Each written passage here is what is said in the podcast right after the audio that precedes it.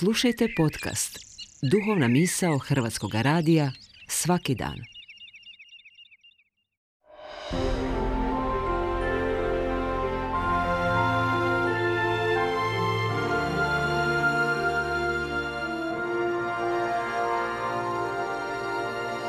Duhovna misao.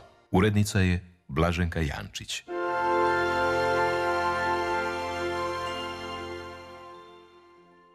Govori Anton Šuljić.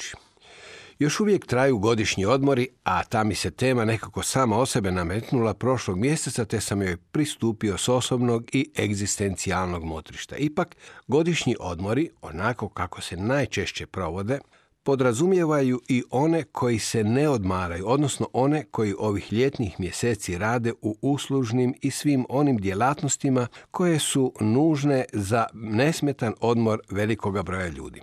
Budući da nešto iz vlastite obitelji i vlastitoga iskustva znam o tome području, misao mi ide k brojnim kuharima, konobarima, pečenjarima, sobarima i sobaricama, servirkama i ljudima za šankom, menadžerima u turizmu, recepcionarima, redarima, turističkim vodičima, vozačima i moreplovcima, komunalnim djelatnicima, ljudima koji se brinu o sigurnosti i još mnogim drugima.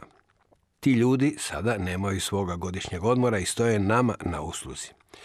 Valjalo bi zamijetiti i vrednovati njihov rad po žezi u masama ljudi koji traže usluge u stisci vremena, u brzini usluživanja narudžbe, u pripremanjima sočnog i dobrog jela, u pospremanju kreveta, čišćenja kupatila.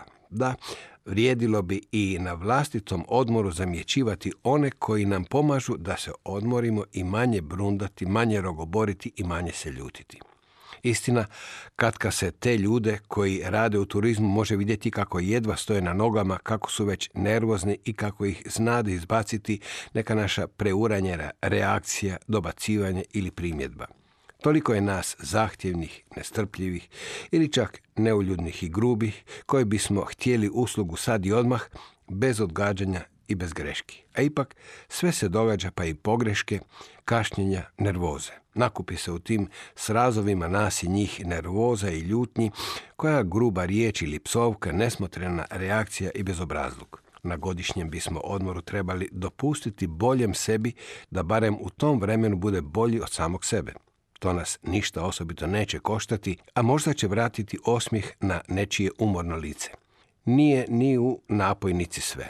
Nešto je i u lijepoj gesti, primjerenoj reakciji, dobroj riječi ili šali, u kakvoj vickastoj dosjetki koja umornima može značiti mnogo a i nama može značiti puno više od čangrizavosti, nervoze i ljutnje. Za dobrotu se valja opredjeljivati svaki dan. Za uljudnost se valja odlučiti. Za dobru volju se treba izboriti, a za osmijeh se treba iznutra raspoložiti. Svijet u kojem živimo i onako kako živimo sve je više okrenut grubom, problematičnom, ekscesnom i zlom. Da, složili bismo se s davnom konstatacijom Veselka Tenžere kako je zavladao publicitet zla ne iskočimo li iz toga vlaka barem na godišnjem odmoru, jedva da ćemo se vratiti na posao i u svoja prebivališta odmoreni i osvježeni.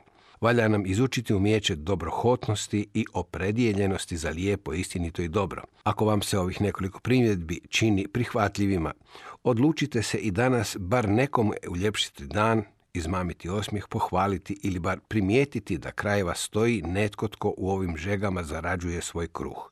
Na kraju nešto osobno. Moji su se bavili turizmom još od 60. godina prošlog stoljeća i u kuću smo primali puno gostiju. U tim sam svojim gimnazijskim i studentskim godinama, umjesto da tulumarem i gubim dane i noći, obično pomagao pri usluživanju gostiju i ostajao s njima dugo u noć razgovarajući, svirajući pjevajući, slušajući. Od toga sam više profitirao no od mnogih zabava s bučnim megafonima. Stoga za kraj evo i jedne molitve namijenjene baš takvim ljudima, a nećete vjerovati, dolazi iz Polinezije. Gospodine, ti si učinio našim prijateljima i ljude koje nismo poznavali i dao si nam mjesta u domovima koji nisu naši. Ti si nam približio daljine i učinio našom braćom one koji su nam bili potpuni stranci. Prosti nam, gospodine, što te nismo htjeli upoznati.